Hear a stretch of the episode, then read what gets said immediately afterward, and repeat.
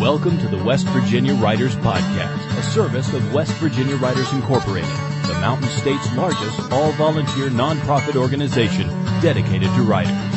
Established and incorporated in 1977, West Virginia Writers continues to support writers in writing statewide through program sponsorship, an annual writing contest, and an annual summer writers conference. This podcast is dedicated to promoting the organization, its members, and events, as well as writers throughout Appalachia and beyond. And now, broadcasting from atop a hill in Mercer County, here is your host, Eric Fritz Hughes. Thank you, Gertrude, and hola, listeners. Welcome to episode 45 of the West Virginia Writers Podcast. I'm your host, Eric Fritzius. This week brings a recorded live reading taken from the Writing and Publishing panel organized and produced by Woodland Press back on October 23rd. Founded by F. Keith Davis, Woodland prides itself on publishing Appalachian based and authored literary works in both fiction and nonfiction. Often these take the form of their popular short story collections, such as the four volume Legends of the Mountain State series, their recent anthologies Mountain Magic, Spectres in Coal Dust, and the Dark Tales of Terror anthology, which, by the way, contains a story by yours truly. Just as active in the nonfiction realm, publishing books on regional history, biographies, UFOs, and even the craft of writing itself. Woodland co-founder Michael Knost was awarded the 2010 Bram Stoker Award for the Writer's Workshop of Horror. This was a collection of essays on writing in the horror genre by notable authors such as Clive Barker, Joe R. Lansdale, F. Paul Wilson, Brian Keene, and one of the other panelists in today's recording, Jeffrey Fuller. Also on the panel, as you'll shortly hear, are Jeff's wife Karen Fuller, Woodland editor of Mountain Magic Brian J. Hatcher, Jason L. Keene, Frank Larnerd, myself, and of course Michael Knost. This panel was presented at Taylor Books on Capitol Street in downtown Charleston. Taylor's an excellent bookstore that stocks not only titles by Woodland Press but also West Virginia writer's own anthology, Seeking the Swan. Now, I should let you know that because Taylor Books is a very active bookstore and has its own coffee shop, there is some background noise to be heard on occasion. I've cleaned this up where I could, but there will be the occasional sounds of cash registers registering and espresso machines espressing.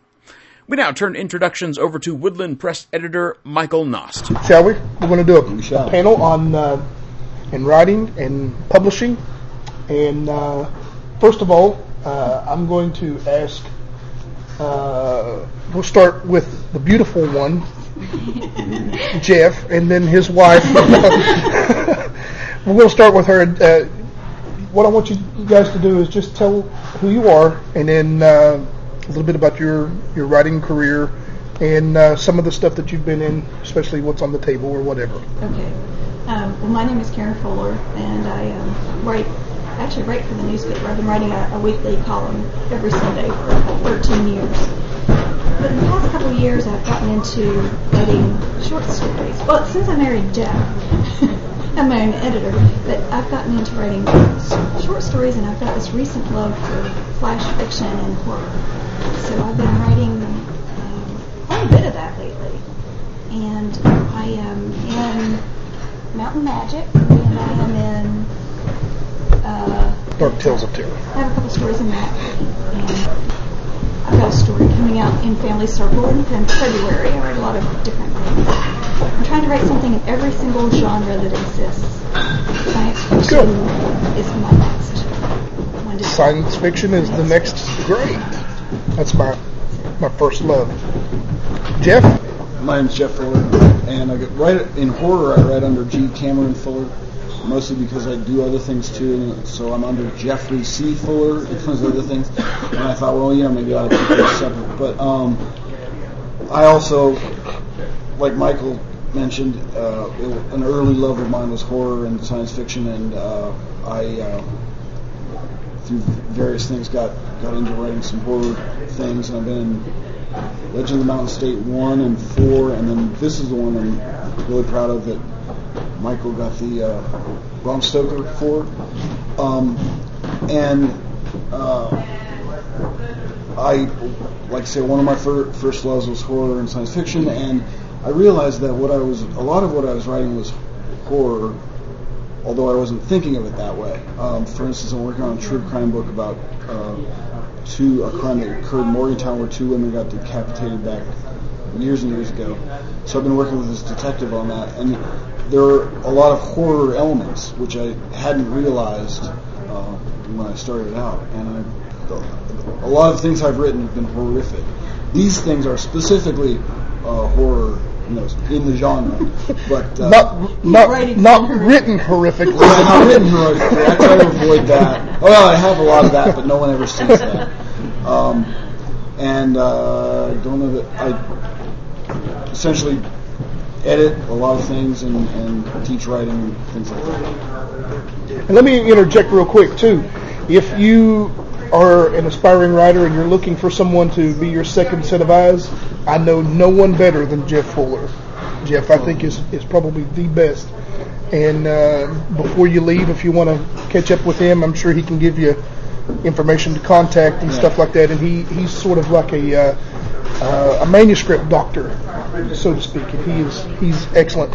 Uh, you also worked with uh, Writers Digest. Uh, oh yeah, yeah, I did that for a number of years. Had uh, I was we had a call. I was a contributing editor and was in there once every two or three issues about a thing they call Writers Clinic, which is essentially showing how things can be fixed.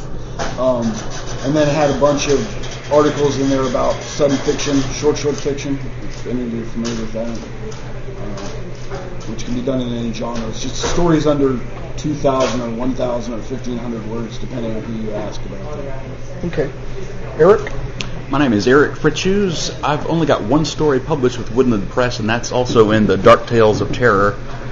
Uh, I've worked with uh, West Virginia Writers Incorporated, which is the state's largest uh, organization dedicated to writers in Appalachia and beyond.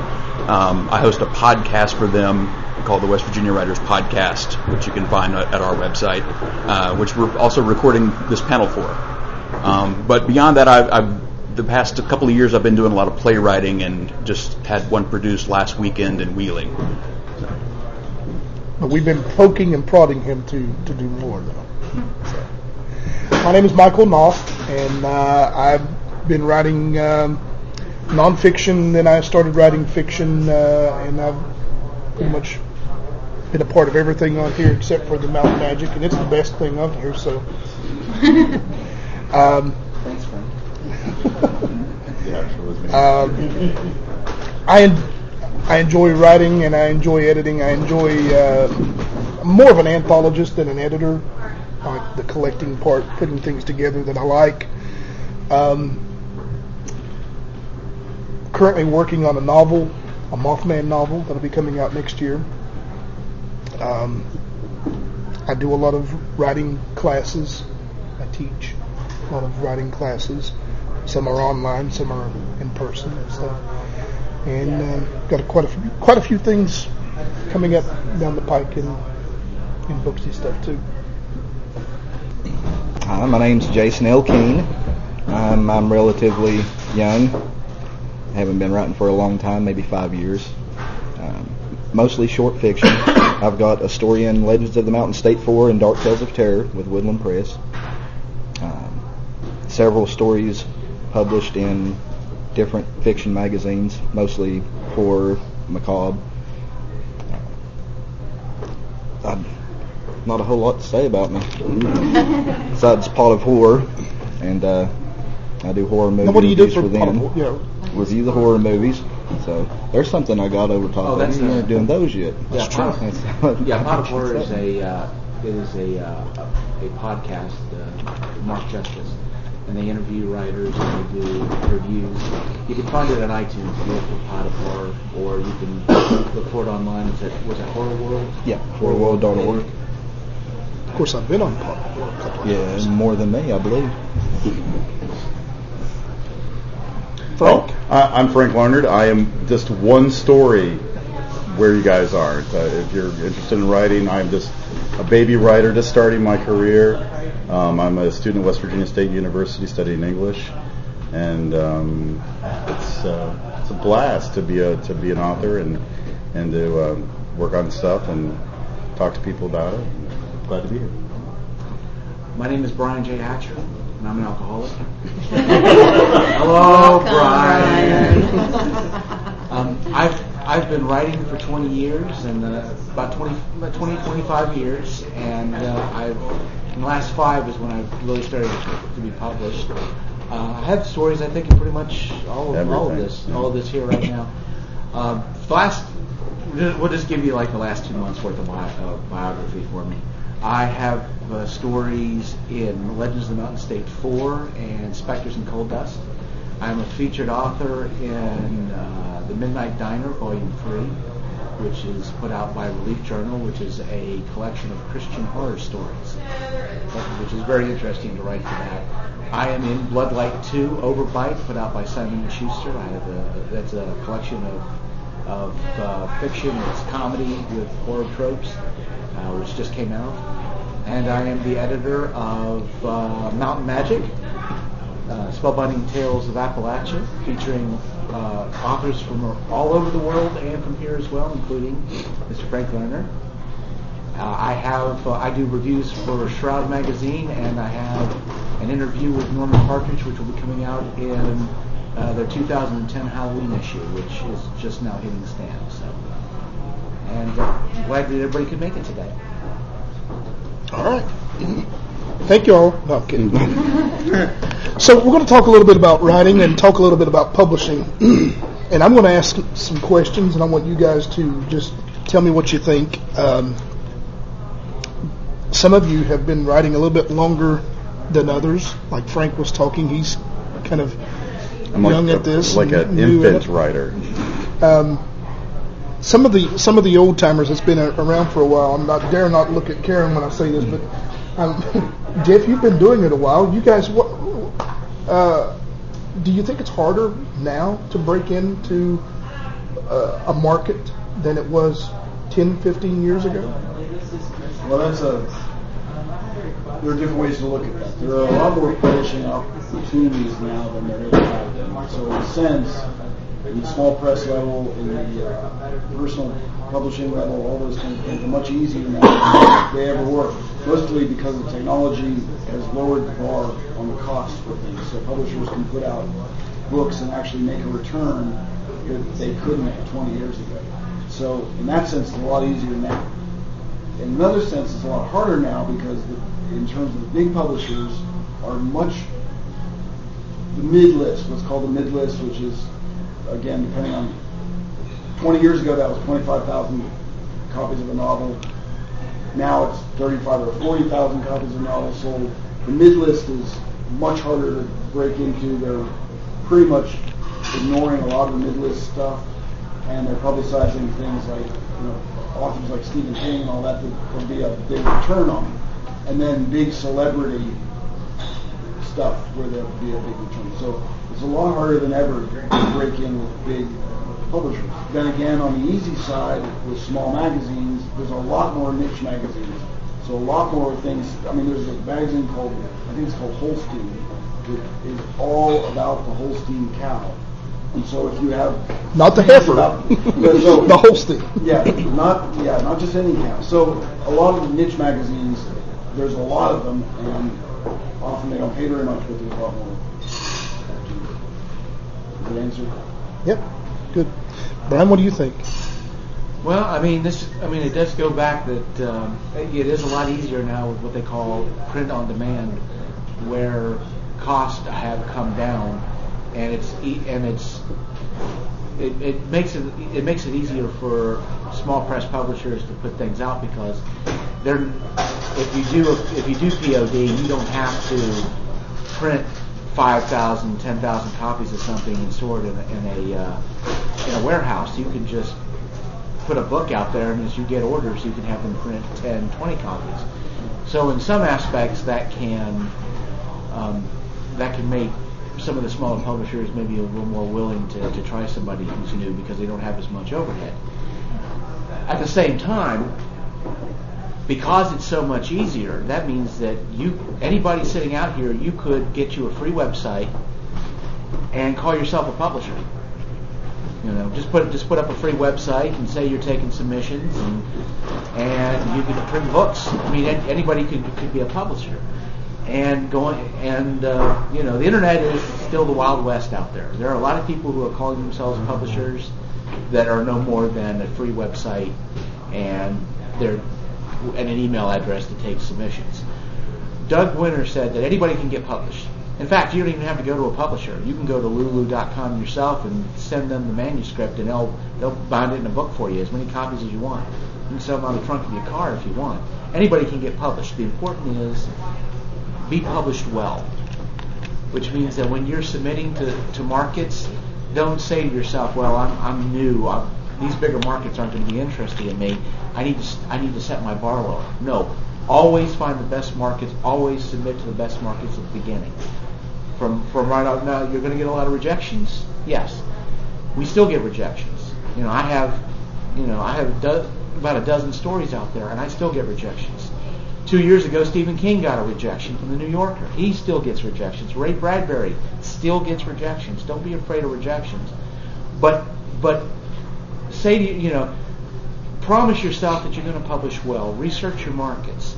Put yourself in the. Always submit your stuff to the best markets with the with the best uh, that, that pay the best, and work your way down. Don't start at the bottom and, and you know and be satisfied with that. Always always start at the top, because even if even if uh, an editor isn't you know takes a pass on one of your stories, they start recognizing the name, and after a while they begin rooting for you. There's, oh, oh, I remember them from the last one. I hope this one works, because when, because understand, and this I've said this I've said this to a lot of new writers, and let me just say this to you now. If you want to be a pro, an absolute working pro, the one thing you've got to get into your mind right now, that, and if you do this, this will separate you from the rest of the herd. Editors are not your enemies. This is not a game where it's you against the editor, where you're trying to get past them and get into their magazine. Once you realize that they're there to help you, that that you guys are working for the same thing, which is to get the best work that you can that you can put out there in front of people. Once you realize that, that you guys are really playing on the same side, then you can start getting that pro attitude that will that will help you take your writing to the next level. Can I, sure. Uh, what Brian says is right. Uh, one thing I wanted to do, just because I uh, it's particular bugaboo of mine, a couple little information. First of all, POD, on demand, is a technology. It's not a it's not a, some thing magic way to get a book out there. Right. And it doesn't. It's not actually cheaper than standard printing unless you're getting, um, you know, a certain amount of copies made. So it is actually more expensive. It's it's cheaper in the sense that for a hundred for you can print 20 copies instead of a thousand. So it's cheaper in that sense, but your unit cost, your per book cost is a lot higher. So that's one thing. Second thing is these large publishing like Lulu, Publish America, Xlibris, all those kind of internet places, they don't, for the most part, offer you much for the money. Okay, so there are because the technology is available to all of us, you can usually get half or a third of the cost to get the same thing done. They're not. They tell you one person said to me once, "Oh, well, they'll market." And I said, "No, they don't. They just put you up on a website.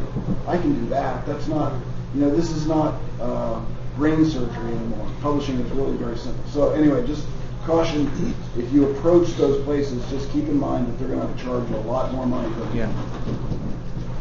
that you need to pay. Right. So.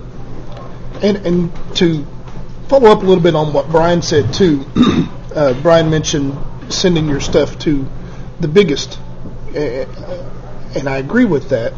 But the one thing that you want to do is you want to be able to target, not right. just the bigger, just because they're the biggest, but you do want to be paid for it. And and so, and the reason I say this is my first book um, was published because after I was finished writing it, it took me nine months to go through a uh, one of the writers' market guides. Nine months I took. That that's all I did studied it, and I wrote notes for every publisher that was in there, and I ranked the top ten. And and and what I did was I ranked them according to the book and the publisher of what kind of a relationship would they make, would they be a good fit. And so I decided I would send it to the first publisher. When they reject it, I'll send it to the second one, and so forth. And uh, I was very fortunate that the first publisher I sent it out to, they bought it. And I, I credit that to taking nine months of preparing before I even mailed it out and knowing where it was going. Was it a monster publisher? No, it was still a small press, but I'm still getting paid to this day from for it. So, uh, what I I'm agreeing with what Brian says, but what I'm what I'm saying is don't get your sights set on I'm going to send this out to Simon and Schuster or I'm going to send this out to you know the very biggest name first. Whereas you may write on a certain subject or a genre that may not even fit them. Yeah. You got to find the fit with your book or your project and the publisher, and make sure. And all you have to do is go look at their catalog and see what they're publishing, what they're currently doing.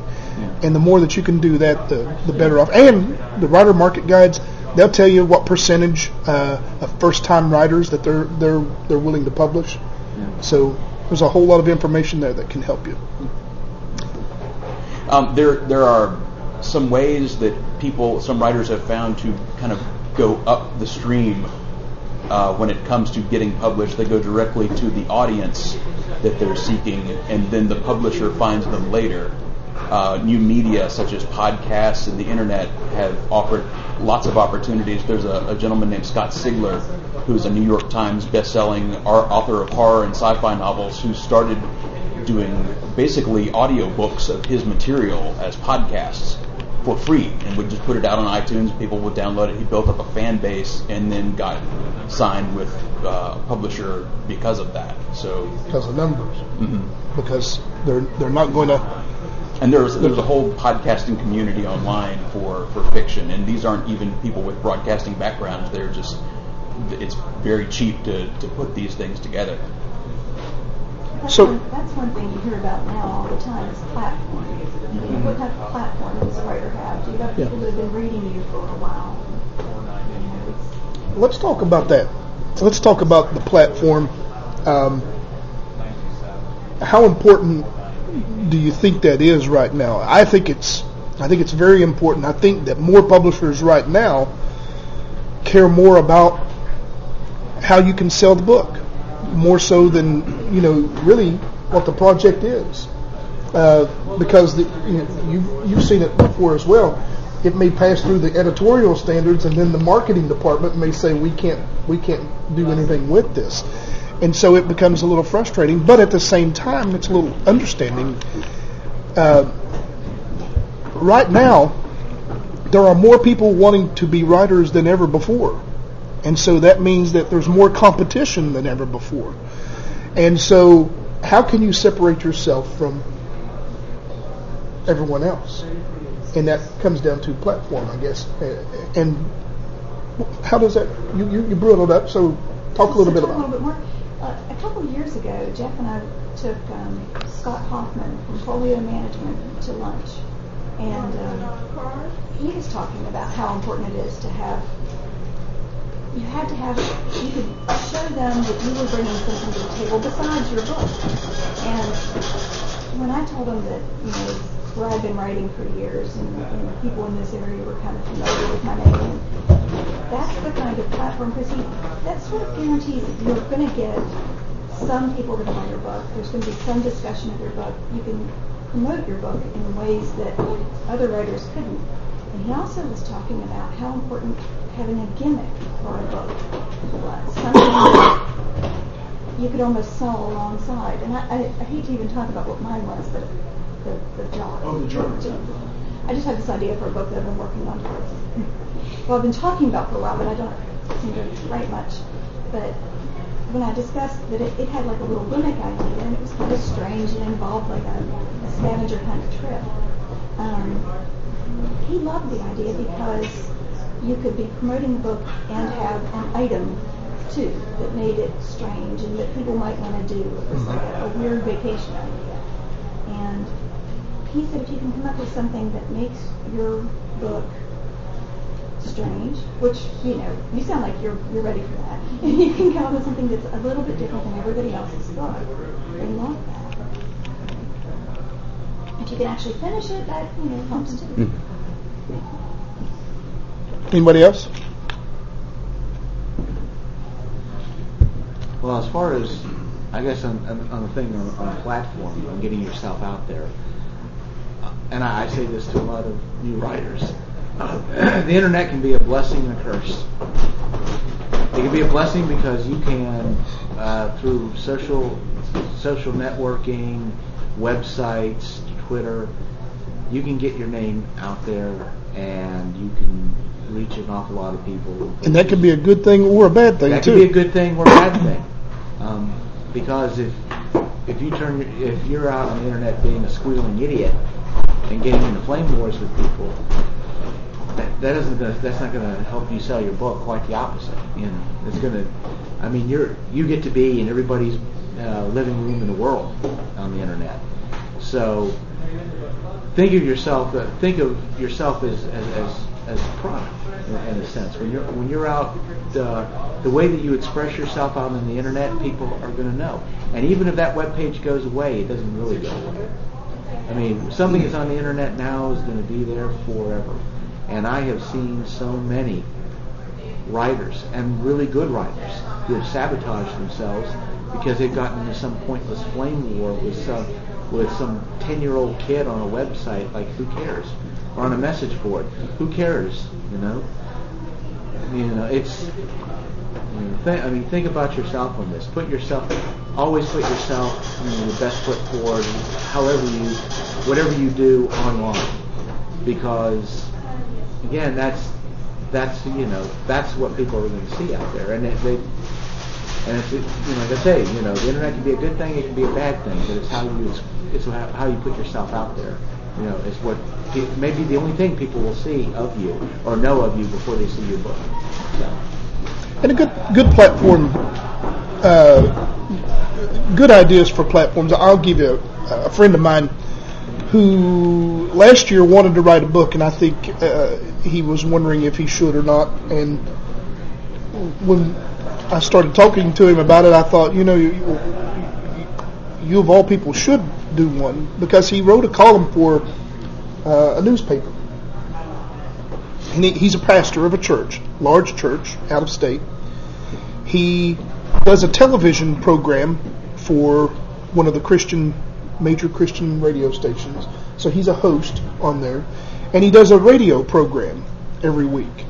So he has a built-in audience, like crazy. I mean, from every aspect: newspaper, television, radio, you know, the church community, and so that's one thing that if you if you have those things, put them in your query letter, put them in in your uh, uh, not synopsis, but your uh, yeah, your promotional. Yeah, well, whatever you're putting, whenever you're trying to uh, book proposal, the query goes first, and then from that, you want to let them know the, the, the strengths that you can bring other than I'm a great writer. Uh, you want them to be able to see. I've worked in radio for 20 years, so I have a lot of people in the industry that I know, and I can go on the if if if I'm going to do a book signing in Kansas, I have friends in Kansas. I can say, hey, I'm going to be in Kansas. Do you mind if I go on the air? You know, and and by the time I get there, people are waiting, you know, because not because of my strength so much, but as because of networking with those other people. If you have those things in place, that is a great platform to be able to to use and to be able to talk about. Will go a long way. It's kind of strange that writing has evolved like that. It's almost like people that used to write didn't matter if they could speak in front of an audience. People used to sing didn't matter what you looked like in front of a crowd. Mm-hmm. You know, Now it's all you have to be willing to stand up and promote your book. Yeah. It's true. Uh, and, and, I think the reason is is because uh, more of the books that sell so well are the ones that are marketed really well, the Stephen Kings and so forth. And those are the ones that the, the publishing company are going to put any money at all into the promotions in those bigger things. So the more that you can do, the, the better off you're going to be, and it's going to help those numbers. The second book is always, by the way, the hardest one to sell. The second book is the one that's really going to be tough for you because, believe it or not, there's something down here called an ISBN number. And that ISBN number, if let's say, for instance, with with any of the books that I've done, uh, let's say a fictitious number of 5,000 copies were were printed up, and selling through means uh, we've sold nearly 5,000 books. That means that it, it was it sold through.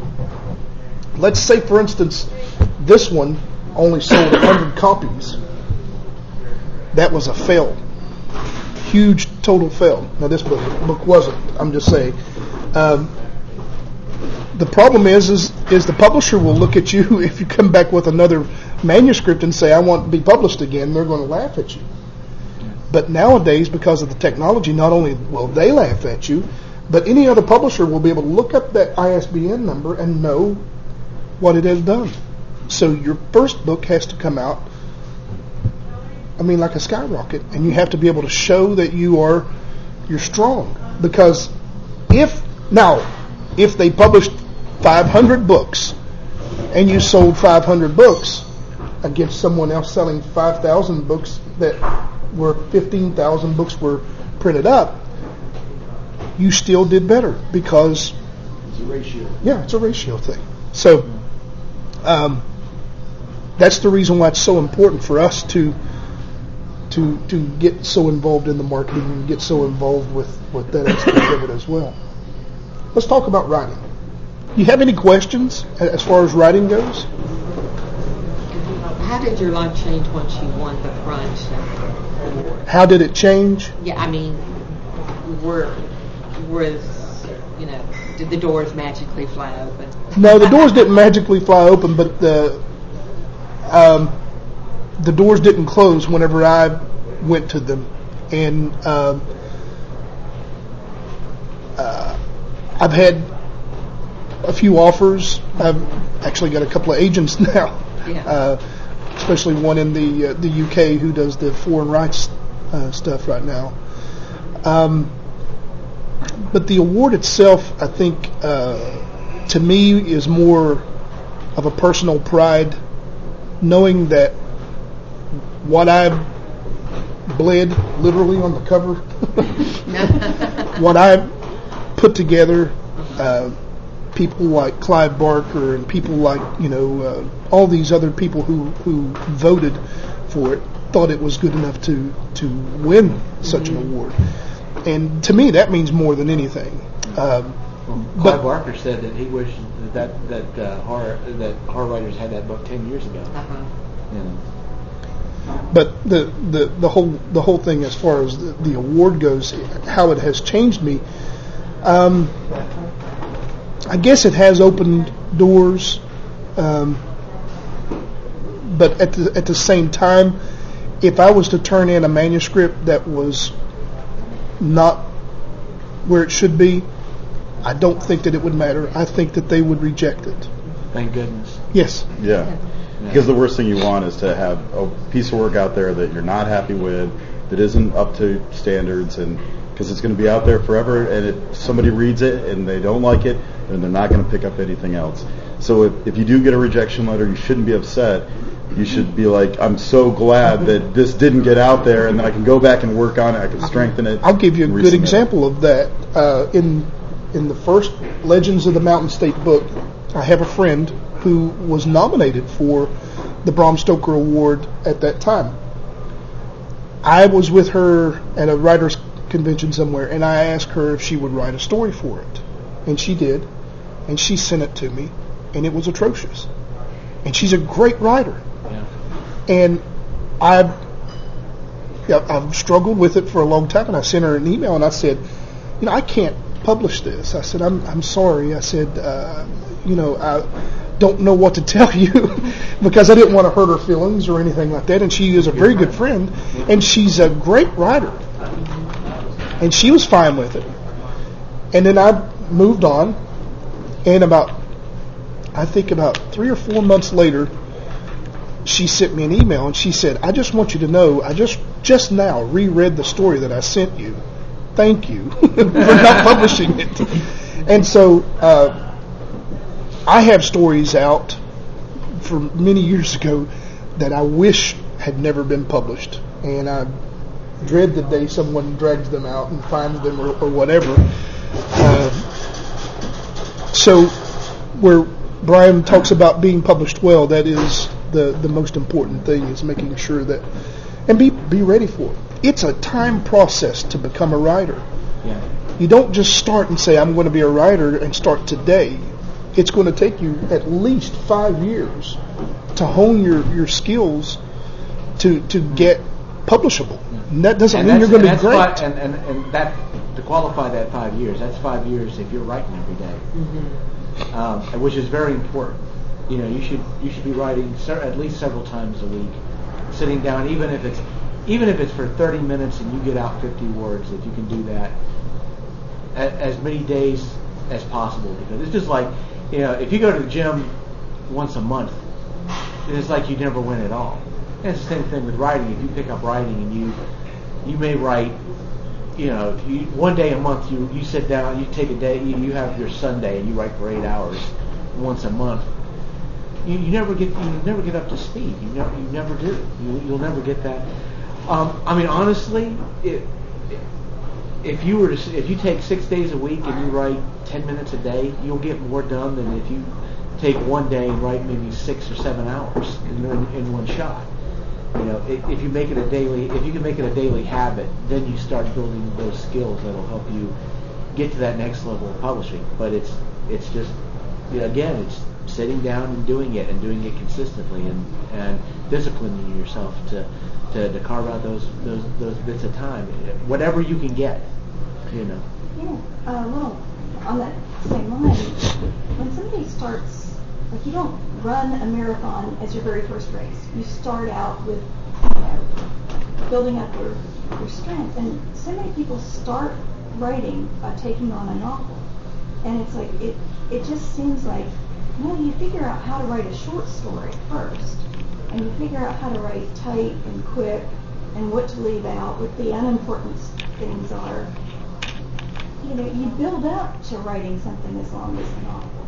But it just seems like, you know, so many people say, you know, they just jump right in with a novel, and that just, to me, I mean, I, I still haven't completed one. I've been writing 20 years, and I think a lot of it has to do with with uh, it's that naive kind of thinking, you know, because every one of us have have talked to someone at a party or somewhere, and they say, you know, well, I've been thinking about writing a novel. You know, I think I'm going to when I retire, I'm going to, you know, and, and you're like, okay, well, Yeah. it's not Robert- quite that easy. The you know? Robert Bloch story. Yeah, yeah. Oh, yeah. He- with a doctor. He goes, like somebody who's a brain surgeon says, I'm going to retire and become a novelist. He goes, what a coincidence. I'm thinking of retiring and becoming a brain surgeon. Yeah. which which actually, if you think about it, it, it it's, it's it holds as much Yeah. water because there's there's as much to being a writer. You know, I, I learn every day. Every Oh, yeah. single day, I learn, and and to, when I get to the point that I think that I can't learn anymore, shut me off, turn it off because it's over. Yeah. Yeah. Uh, but it, it's an ever increasing, you know, level of learning something, and and I enjoy going back and still learning the, the remedial stuff and, and the the basics because every time that I go over them and teach, whenever I teach the classes, it helps me, you know, as well. But that's what's great about it. I mean, if you could, if, if, if writing, if you could spend a year studying it and you're like, oh, I know everything about it, why why would you do it then? You know, if it were just that easy. I had kind of always assumed that you know, if you can talk, you can write. You know, and it would it would just be that easy. You know, just to be able to sit down and, and have it pour out. But it it, it, it is really a craft, and it, to be able to do it and do it well. I mean, anybody can make a chair. I mean, you can go out and find some sticks and and put something together, and you might even be able to sit in it without it collapsing. But it's not going to be comfy, and it's not going to be relaxing, and it's not. And it's the same thing with writing. That if, if you don't take the time to learn the craft and and learn the, the fundamentals to make the story, then it's not going to be worthwhile. It's just going to fall apart. And a major factor I've found um, is having someone teach you how to make the chair. Mm-hmm. Uh, having a group of writers that you're with. Um, I know Karen and Jeff have been involved in writers groups in the Charleston area. People that you know have made a few chairs in their day. Yeah. Oh yeah. Yeah. Not just somebody else that is trying to learn at the same time. And they will love to help you too. I Sorry, mean, gonna Oh you. yeah. Absolutely. Go ahead. Oh, but just just a, a writers group, preferably with people in there who are better than you, who have have been there, can tell you where your dialogue is feeling less than fresh, um, or or less than natural, um, and and people who will give you deadlines. for finishing your work. I find that I, I have to have a deadline almost to finish a short story. And fortunately, I'm in an area. Actually, I'm no longer in the area where um, I, I used to live in Lewisburg, where a writer named Belinda Anderson um, has regular writers' workshops, and uh, I moved to the Princeton area. and so when she's doing her workshops, I commute an hour and a half because I know I'll get a, at least one short story out Yeah. I'm in a, there's a contest that I'm doing right now that I'm participating in, not posting, but every month they send out, I love, this is like the greatest contest, and I, it's a whole bunch of initials, if somebody wants to know, I'll, I can email it to them, but they, it's a flash fiction contest, and they send you, um, Friday night at midnight, you get the genre, the setting, and an item, and you have 48 hours to come up with a story. And it is the greatest contest. You have to pay 30 bucks to be in it. I've come up with, I have now three new stories. I'm getting into like the final rounds where they're like whittling down, you know, so you don't have, you're not competing against 500 people. Now it's down to 100. But um, it has been the best thing because 48 hours. That's why I wasn't at the booth much last weekend because last weekend was the the the contest. And it was like all I could think about. I was obsessed with it. Was I not enough? And I've like been so charged up all week because I got this one done. And then like on Wednesday, you posted on their their website and people critique it. And the critiquing suggestions have been wonderful. I'm like all charged up. It's, it's like having that deadline.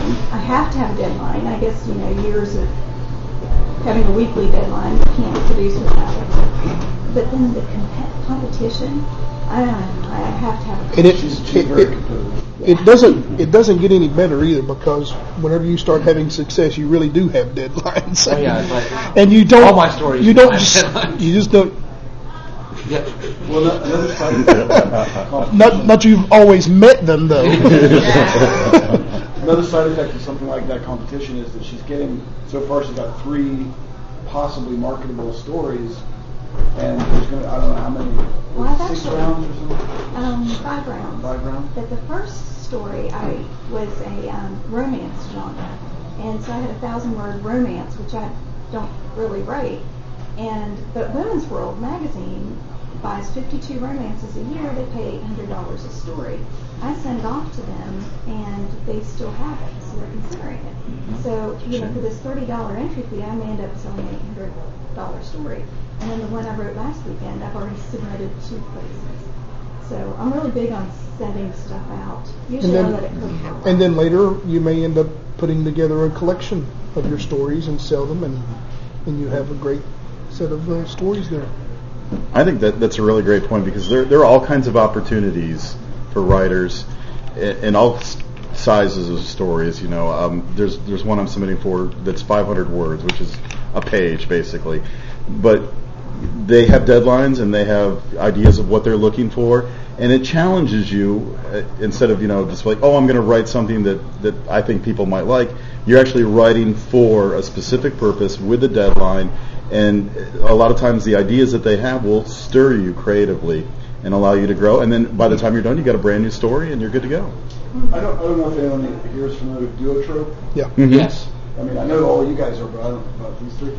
That's an online uh, free newsletter. They they're always asking you for money, which is a good thing to do because keep it free. But they are a great uh, condensation of the markets and Anthologies. anthologies. And just I was just looking at it this morning, and I'm thinking I looked at this one thing on short shorts, and I thought maybe I'll send to these people. I'll write something just to fit them. And it's a great place to get. Just spell that. Duo, So let's let's let's talk a little bit about the breaking into the market um, and, and talking about Duotrope. The one thing I do like about them, if you're trying to break into a market, uh, and maybe not just a market, but let's say for instance you've written a, a horror short story, and you know that it's five thousand words, and let's say for instance it's written with a western background or setting. You can go to Duotrope and you can put all those things in and it will give you all of the markets within that. So it, it will it will kind of pinpoint exactly what you're looking for, and not, you know, for the love or whatever. Yeah. And another, and another good thing it'll do is you can look through some markets and you may see may see markets of, of fiction that you may never have heard before. You might go to and say, "What in the world is steampunk?" You know, and then you do a, you do a little bit of research. You're like, "That's kind of cool. I'd like to write something like that." You I know, just discovered that. I've just been fascinated. I've never even heard of steampunk. Where a lot of people they'll they'll uh, discover it and they'll say, "I've been writing this for years." Yeah, it's like I, I didn't know there was a market for this. Okay, steampunk is like steampunk is basically take science fiction, uh, stick it in Victorian England, and make everything out of brass. Well, Yeah, that's kind of you that's, remember, it's, remember the TV show Wild Wild West? Yeah. Oh yeah. that kind of had a steampunk. fe- kind of had that feeling. I So mean, it's that was like way before it's modern steam. it's modern technology driven by steam and coal and There's another place called Ralan.com. It's not as good as Duotrope, but it, it is good. Yeah. R A L A N dot com. And it will give you markets in uh, a lot of different This places. guy who is attributed for coining the steampunk and also cyberpunk, William coined the term cyberspace. Uh, Yes. I've heard rumors that he's a West Virginia boy, that he spent some time in Clarksburg as a kid. Uh, is this guy here? So- William Gibson. Yes. And he is he's an incredibly good writer. Even if you don't read science fiction, the writing is excellent. But when you go to Duotrope, you will see um, anthologies and, and presses that are publishing things that you never thought of, and they will stir your imagination so much. I mean, every time I go through there, I, I see something. I'm like, oh, I'd, I'd really like to write something for that. That that sounds really interesting. A zombie Christmas. Yeah. Oh, They yeah. have like Yeah. really bizarre. Yeah, it just, Oh, yeah. So and it'll just totally start bringing up images in your mind. It's it's so much fun. And, and Like Appalachian magic and stuff. Yeah, who would have thought? Well, and I- and the nice thing about Duotrope for me was I, I was able to get submissions from Canada, from Great Britain. I have a poem in here from the Czech Republic, one of the most beautiful Appalachian style poems you can imagine from the Czech Republic. But uh, so I mean, it, it does. I mean, it does allow you to, to Duotrope does allow you to see a lot of different markets, and to you know, and, and, and again, you know, it's not going to be a replacement for you doing your homework. I mean, if you see a market in Duotrope that you think it interests you, you know, go to their website, you know, see, uh, get an idea of, you know, what are they, what have they done before, um, you know, you know, and and I, and I tell this to writers also. If you get kind of a, a weird feeling about a publisher, don't just assume don't just assume it's because you're a, you're a newbie and you just don't know what's going on. If you if you know if you something feels kind of off to you, you know, be willing to you know to to look into it. You know, you know, you might you, very very often you may be right. You know, but but again, you know there are there are markets out there that are, that are new. Don't don't just dismiss them because I mean, one of the first stories I submitted was to, you know, Legends of the Mountain State, which was the best thing that ever happened in my career. But at the time, it was this was a guy that I barely knew editing an anthology from a, you know, from a, a local company that I had no idea who they were. I'd never heard of Woodland Press before, and I thought, well, you know, how, what, what, you know, it's like it'd probably be a regional market, but you know, no more than that. And of course, this is, you know, these books are now worldwide. You came on board because the editor was so good looking, right? Absolutely, and he was a great roommate. as, as an addendum here, I don't. Want, we're talking about horror and speculative fiction and things like that, but I don't want to give. I don't want you to have the impression that Duotrope is only for that. It's Right. it's markets of Yeah. all kinds. Yeah. Oh, yeah. So even if you're not interested in those at all, Oh yeah, it's it's all there. So and you should absolutely investigate um, other, um, you know, other markets because they're even if you think you would never write for them, sometimes there's a lot of cross marketing stuff. I can tell you, F. Paul Wilson, who writes the Repairman Jack series, you know, which is uh, he's sort of like a Mr. Fix It. You know, he's like a one-man A-team you call in when something supernatural is happening, right? his biggest market and where he got a lot of his readers was going to the Romance Writers Association. Somebody told me said you need to go to you need to go to the romance writers and set up a table and he's like but I, I, I don't write romances. He goes, Trust me, and he shows up there, and people bought his books, people love them, and romance readers, they get a name of somebody they like, and they buy everything they write. And they buy a lot. Oh yeah. Yeah, yeah, they absolutely Well, do. let's uh, What, let's can I have a question? yeah. What can, because I'm coming as a public librarian, okay? Uh-huh. Um, how about public library readings? Do those work for you all? Yeah, we do anything we can to promote. Yeah, I, I did. As a matter of fact, I did a uh, I did a reading for Kanawha County Public Library, and I mean, it, like I say, it can be a, a mixed bag. Sometimes you can have a you can have a good turnout, or Right. I mean, I, I know that you can have two people there if you're lucky, and then you can have a whole room. I mean, it's, Yeah. it's that's right. So, yeah. I mean, but the thing is, you know, when I when I do something like that, um, you know, it, yeah, it could be a room full of people, it could be two people. uh-huh. But if they film me at both of those, I don't want them to be able to tell the difference. You know, to me, I, my readings are the same whether it's two people or a room full of people. You know, and I'm I'm glad to reach those two people. Absolutely. Okay, you know, so- they, they took their time to come out and see me, or one person took the time to come out and see me, you know, they deserve, you know, the, my gratitude certainly, but absolutely the best, uh, you know, the best reading that I can that I can give to them, you know, and I, you know, I do every, you know, every time, or or, or a book signing. You know, we're there, we're there to, you know, to, to be accessible to readers. We're there to help bookstores, you know. So What public libraries do you all want to also do book signings and sellings?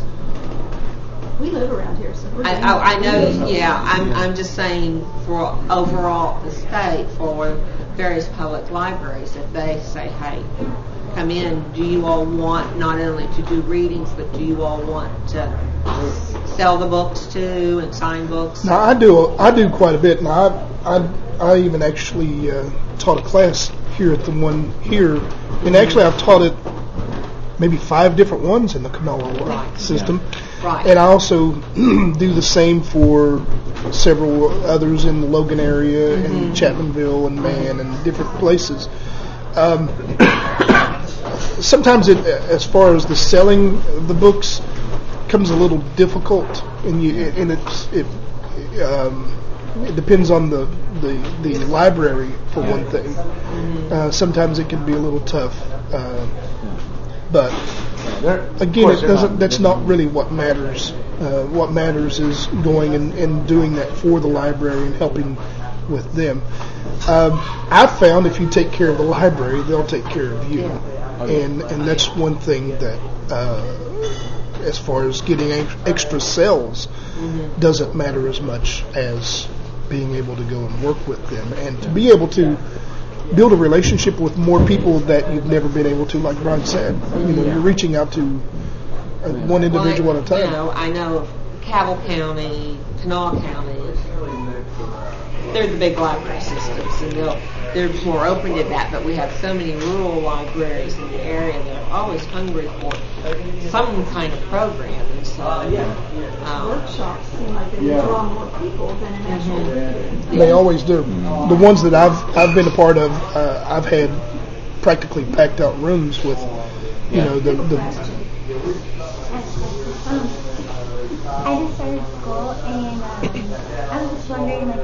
people like publishers, do they look at your schooling or where you went to school? Because I No. didn't, okay, I didn't think so. Because I was thinking about transferring to like a big school like in New York so I could like look good. So No, they don't. I mean, there would be an advantage of being in New York because you do run into people and stuff like that. Once you said there is.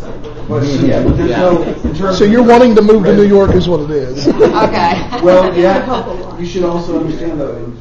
You get involved with publishing circles in New York, um, there are some jobs to do that. They're very competitive. They pay nothing, and almost all the people get, especially young women, is how they work. They hire a lot of young women to be acquisitions editors, first readers. They pay them very little, and they all they're all waitresses. and They're not even because it's so expensive. So uh, I had a friend, Rachel. I don't. I know you know Rachel. Rachel. Yeah. She started with Writer's Digest in Cincinnati. She's from Cincinnati. And then, after working there for a couple of years, she could, she she's now a Folio. She's an agent at Folio Literary Management or something like that. And that's, in some ways, a much smarter way to go about it rather than plunking yourself down in the middle of New York because um, just it's so very competitive there. But if you're a venue like Writer's Digest, which I was Cincinnati, you, you have a chance to meet all those people without actually having to put up with New York life. Um, now, if you want New York life, for some other reasons, there's lots of, my brother was there. Yeah, there's lots of reasons to be there. There's always like a back door into where you want to go. And a lot of times, there's not as many people trying to get in that way. So, you know, I was already working at the newspaper when I became a columnist. You know, the opportunity came while I was already there. And so there's like a lot of times that if you're, you put yourself in places that, I don't know, you can sneak in. There's, there's lots of ways you can get into film without being in New York or California. I'll tell you the biggest way is networking. If you if you're if you're writing in the horror genre, go to every convention that you can find that's near you that have uh, horror, you know, people, and and that's where you're going to end up meeting all of the people that that you need uh, rather than living in New York or wherever. You don't have to go to New York to go to those conventions. No. There's um, Context is a great writers convention that does horror, fantasy, and science fiction there in Columbus, Ohio. You know, so they're just it's just uh, three you know three four hour drive away, and you're, and you're there, and, and you know New York Times best-selling authors are just walking the halls and will you know you know so. And a piece of advice someone gave me years and years ago that was very helpful because I didn't realize things work this way is be nice to everyone you meet in the publishing industry because the guy bringing coffee now is an acquisitions editor in two years and a lead editor in four years. So it's a very fluid Yeah. industry and there's all kinds of people moving this way and that way and they're, constantly moving around. So, uh, you know, always, I'm sure you would do that anyway, but always you want to be, you know, respectful and professional and polite to everybody because they can be very helpful. it's it's it's funny because uh, I've had before before Legends of the Mountain State came out. I've, I was published under another name with four or five other books, but before that came out, uh, there were some people that treated me like, you know, uh, not great, but you know, not horribly bad either. But all of a sudden, once they found out that I was an editor and I was putting these kinds of things together, all of a sudden they were became really close friends and so forth. And uh, uh, and you could see what they were doing. And so, be be nice to everyone. you hear me, Keith Davis? Is um, facial hair required to be a writer? I think it helps. You write so much you don't have time to shave. Yeah. I was Wait, I have facial hair? We know that you're right. well, according to our according to our work, the best is you. So I would mm-hmm. say we should all shave. Yeah. Starting with our legs out. Yeah. Yeah, yeah. But you know, acquisition, yeah, if you can get a job as an acquisition reader for, for anybody, that's even if you all you want to do is be a writer, that's that's a great little lesson because I guarantee you, after you've read the fiftieth story of a character looking in a mirror and describing describing themselves, you probably won't ever do that. You know. Being a slush reader will help you. Uh, Oh, yes. See the bad things. It's easier to find somebody else's mistakes than what it is to see your own at first. Oh yeah. Yes. Whenever I do slush reading and I'm going, I'm seeing a lot of this kind of thing, and then I go to my stories like, oh, there it is. Yep. I will tell you this, and I know that it, that a lot of people they, they, think of how many writers are out there, and it's like it just seems daunting that there's all these people that are doing it. But if you, but if you put a story in the proper format, and you send the story to somebody who's actually looking to publish that kind of a story, um, you're already like past 90% of everybody else who's trying to do it. I mean, just doing that much of your homework, that you use a manuscript, know, proper manuscript format, and submit it to uh, a publication that's actually looking for that story. Um, yeah, I mean that that that puts you really toward uh, puts you way in, in front of a lot of people because I can tell you editing editing Mountain Magic, I I deliberately set my um, you know set my submission period like about a month before I uh, a month after I basically announced I was doing this and said the submissions were going to be a month after because I think it's kind of silly that an editor will say something like, "Well, we don't want trunk stories." And trunk stories basically, you've written the story, you haven't been able to find any place for it, so a market opens and you just sent it off, you know. And I always thought it's kind of silly for an editor to say, "I don't want a trunk story," but you know, I'm just now announcing this anthology and and we're I'm taking stories now. Well, what's what's out there at that very moment? The trunk stories, but so I, I put it a month in advance, and in that month, uh, where I wasn't taking submissions, I got a bunch of stories and I got a bunch of poems that were very poorly written.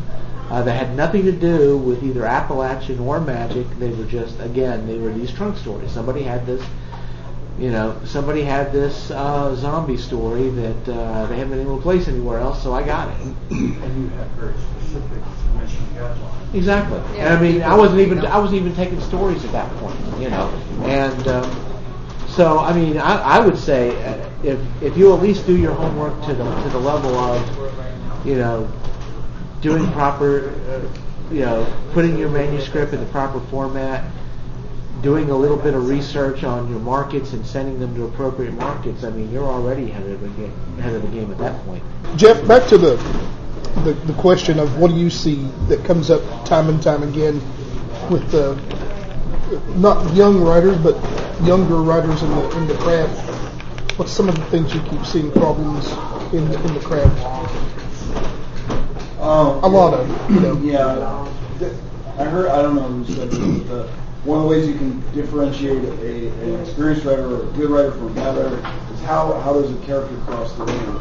Um, the mundane details of how you, how a scene is told, how people move, how much the writer says and doesn't say, you know, uh, tell a lot. I mean, look at your books that you think are really well written and see how much they actually say versus how much it, it, what they conjure in your head. Because of course you you fill in all the blanks as a reader. And so one of the most common things I see is, I mean, at least working with writers who are not very experienced, is that they tend to say too much. They tend to talk too much about because they feel that they have to guide, then this is a big error. When you feel that you have to guide the readers every thought about the story. Back off and let them fill in the gaps. One of the things, for instance, that goes in this manual, not everyone agrees with this, but I tend to think that the main character in a story is almost always, the reader thinks that the main character looks like them. And so I often will leave out description of the main character. I'll leave out most physical description of the characters unless there's something, you know, she walks with a limp or, you know, something distinctive. Um, but as far as tall, short, uh, thin, fat, any of those kind of things, I pretty much leave that out unless there's some telling detail. Because the reader will fill all that in. Main character looks like them. The one they hate looks like their brother. You know, I mean, it's just they've always got all that ready-made in their head, and they bring it to the story. You don't have to tell them. So don't, and in, in lines, don't tell the reader how to feel about something. Uh, let the thing stand for itself rather than telling them uh, how. So you're saying show, don't tell. Well, it's kind of show, don't tell. Yeah, it's not. Or show, don't just, or show, don't just tell. Right. And don't Because there are places where you telling. tell. I mean, if you're doing flashback or summary, there's all kinds of reasons to tell in a story. But, um, so tell telling, show and tell, I think is a. I think most of the story should happen in, inside the reader's own mind. Yeah. You know, it, it's not what they're literally reading off the page. It's it's the little tiny puzzle pieces that they're putting together in their mind. And if the writer's really good, you never see the writer at all. You know, you, you don't recognize them That's- while you're reading it. That's one of the things I try to do is I, I want to be invisible. Yeah. I find um, I work with book discussion groups all across the state, and there are so many wonderful collections of short stories, and I am I am finding out that readers, I have to almost go, you're going to read this book, you know, this collection. Uh, it's it's and They don't I sell. they don't sell, and I don't understand. I mean, I'm looking here. These sell very I'm, very well for the size. For the- right. But if you're Putnam or somebody in New York, Right. like, well, I got Yeah. sold ten thousand Right. copies. What's that? So, so do any of you all? I mean, do you say I'm going to start with a short story, get my name made, and then you're going to write I that think, novel? I think that's Or- what everyone tries to do. you- I mean, that you you know, all that, that's what you you, you Uh-huh. hope for. lucky with selling short stories to me. I mean, there's the fiction, the decent paying short story market. Uh-huh. isn't- I mean, there's not a lot of places Right. Yeah. that pay more than really a token payment. There's there Uh-huh. are some women's magazines that, that really pay well, Uh-huh. but um, but the it, it's still you can still sell short stories. There, there are still places. It's just more work. and it's so much easier to to make a short story good than it is a novel. If you have a, a four page short story, you can edit it, you know, in an evening with somebody helping you and, and get it really tight and really good. If you've got a I don't know. I kind of disagree there. Yeah? I, I think that Disagree. the shorter the story is, I think it's the harder that it is to You'll write. hear novelists say that. because Yeah. I think that it takes a whole lot. You have to take a whole lot more and put it into a smaller Yeah. pan than than you could with a, a but those things where that you you'll learn from those small stories will definitely transfer Yeah. over to Yeah. a big story. Yeah. Yeah, Although- and absolutely. And the thing is, short stories, and I'm, I'm going to use the P word. Sorry, but poems are the same way because Yeah. of because of the what make what gives poetry its beauty, and in, in a sense, what gives short stories its beauty is because of the restrictions that it places on on the writer. In a novel, uh, you can ramble all you, you can ramble for pages and pages because you have them. You shouldn't necessarily do that but you've got the room to do that. In a short story or, or, or like flash fiction or poetry, you don't have that as an option. It is a lot uh, where right right out of the gate, if you're trying to write a novel, it is so much easier to pick up bad habits in storytelling with a novel because you've got you've got all this room to, to, to do things the wrong way. Where a, a short story, you have to be concise, you have to be tight. Your word, your words, your, your descriptions have to be relevant. Uh, and not just relevant, but have to do more than have to, have to deal with the sto- have to deal with the story that your that your sentences are doing two, three different things at the same time. That you're not just describing the room, but you're stri- describing the character's uh, state of mind. Because of course, the way that their their state of mind is going to affect what details they pick out. So you're not just talking about the room that they're in, but you're talking about the room that your character is in. So. And, and short stories will force you into that, where a novel, a novel, you, you just remember. Although your original question was asking about starting off with short stories and moving to novels. I didn't do that at all. Uh-huh. Sudden fiction, which I think is a completely different thing than short Right. stories. Two th- uh, Sudden fiction is not a short story with fewer words. It's a distinct genre. Genre, Yeah. I did a lot of those, uh, and then I took on a novel. Uh-huh. Um, and I've never, I've only written a few short stories because I just don't think in those terms. Right. Um, and I think it's a very different, um, a novel's in some ways a very different project.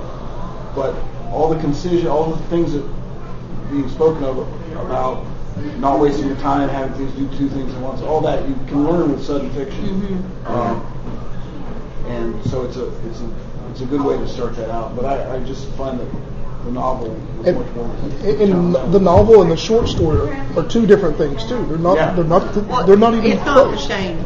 The same, Right. and, and readers are so Right, different. right. But Yeah. I just, I just um, work working with so many groups of readers. I'm just like, you know, read essays, read short stories, to just expand. Ex, you know, just don't go into. It, it's easy to sell. For me, it's easy to sell somebody a novel. It's easy to sell somebody a good nonfiction book. But it's the short stories and the books of poetry. It's the short story collections, the books of poetry. Except that we've had pretty good success with the collection that I work with um, for the Appalachian short story fiction. I mean, there's a real, I think our readers in the state are sort of wanting that. Um, but overall, short stories and poetry, um, those readers seem to be leaving us. Maybe we're not teaching them in school. Maybe they're not getting. I don't know where that lack of appreciation is going. Well, we, we've seen, uh, for instance, 15 years ago, you could come in here right. and you could find, in genre alone, you could find several magazines on the on the the, the rack Uh-huh. that had short stories in it. Yeah, I challenge you to go and find. you're not going to. Well, You know. it's just like you were saying, the women's. I grew up with all kinds of women's uh, magazines coming, and they all had short stories. So many authors started that way. Yeah. And Well, and, and part of it, I think, as far as magazines, is most of the ones that, most of of the magazines that are doing short stories now, at least in genre, they're they're smaller press, Right. so they have a little bit of, you know, some of them, some of the larger small press, they can get their they get their magazines out in stores, but for the most part, they just don't have the distribution to to um, you know get in stores. And look at that. There's essays, short stories. That Oh, little yeah. bookshelf. That and one bookshelf. This is fiction. Yeah. Which is novels. okay, Right. So Yeah. Well, the collection that uh, the 2000 every year they come out with those best essays of Yeah. you know. I'm just amazed that that It's strange. it it's not doesn't. popular. It's not popular. Yeah. I mean, I, I begged people, and then I finally got real snotty and said, "You will read this mm-hmm. book." publishers And- and agents. We like you, don't- by the way. Publishers and agents and editors a lot of times will tell you don't use the word essay Right. to describe anything you're doing. because it's too Yeah. Sounds like homework. scholarly or- Yeah, it's Yeah, it homework sounds or like something. But Yeah. and it's true. It's it's very difficult for for a writer to get a short story collection out. Mm-hmm. I mean, even in, in even in small press, they're just not they're just not published. You know, publishing them because it's it, you know it's not just in your situation. It's a lot of the readers are just not really that into collections. Mm-hmm. You know, of reading short. stories. They want to make a you know they, they want to get lost in the world for a while. Yeah. Right, for a longer time. For a I longer I think that might be it. You know, that that feeling that I, I really want to go someplace. I really want to invest a lot of time and, and really have that journey instead of just getting a, a little taste or, or whatever. But Yeah. I think a lot of times the short stories can be just as complex and But not all writers can do them. yeah. Oh, well, of course not. Uh, I've read I've read several great novelists who Who cannot don't do short cannot do short stories. I've se- but then again I've seen some who write short stories who are not very good at doing novels because they're two different things. Yeah. Um, another factor is that apparently in the last year or so, especially, the short story and the novella have been enjoying a surging reputation, and part of that's the Kindle, yeah, it's the downloading. Yeah. People like to see Yeah. things. So we may see in the next five or ten years a huge upswing in those things. Um, Let's. I mean, I think it's a wonderful Oh. I, I, my, my, my personal opinion, and other people have said the same thing, is that uh, that horror fiction works best in, in novella length. Uh-huh. There really wasn't a market for novellas. So. But yeah, Kindle may change that. Woodland Press can be found at woodlandpress.com. Similarly, Michael Knost can be found at michaelknost.com, spelled K-N-O-S-T. The next easiest way to find these links, as well as links to the other panelists, Taylor books, and some of the links mentioned in the podcast, is at our website, podcast.wvwriters.org. Our opening voiceover was provided by Marcus Vowell. Our show's theme music is used with permission by its composer, Pops Walker, whose albums can be found at cdbaby.com. This podcast is a production of Mr. Herman's Production Company Limited and was assembled atop a hill in Mercer County.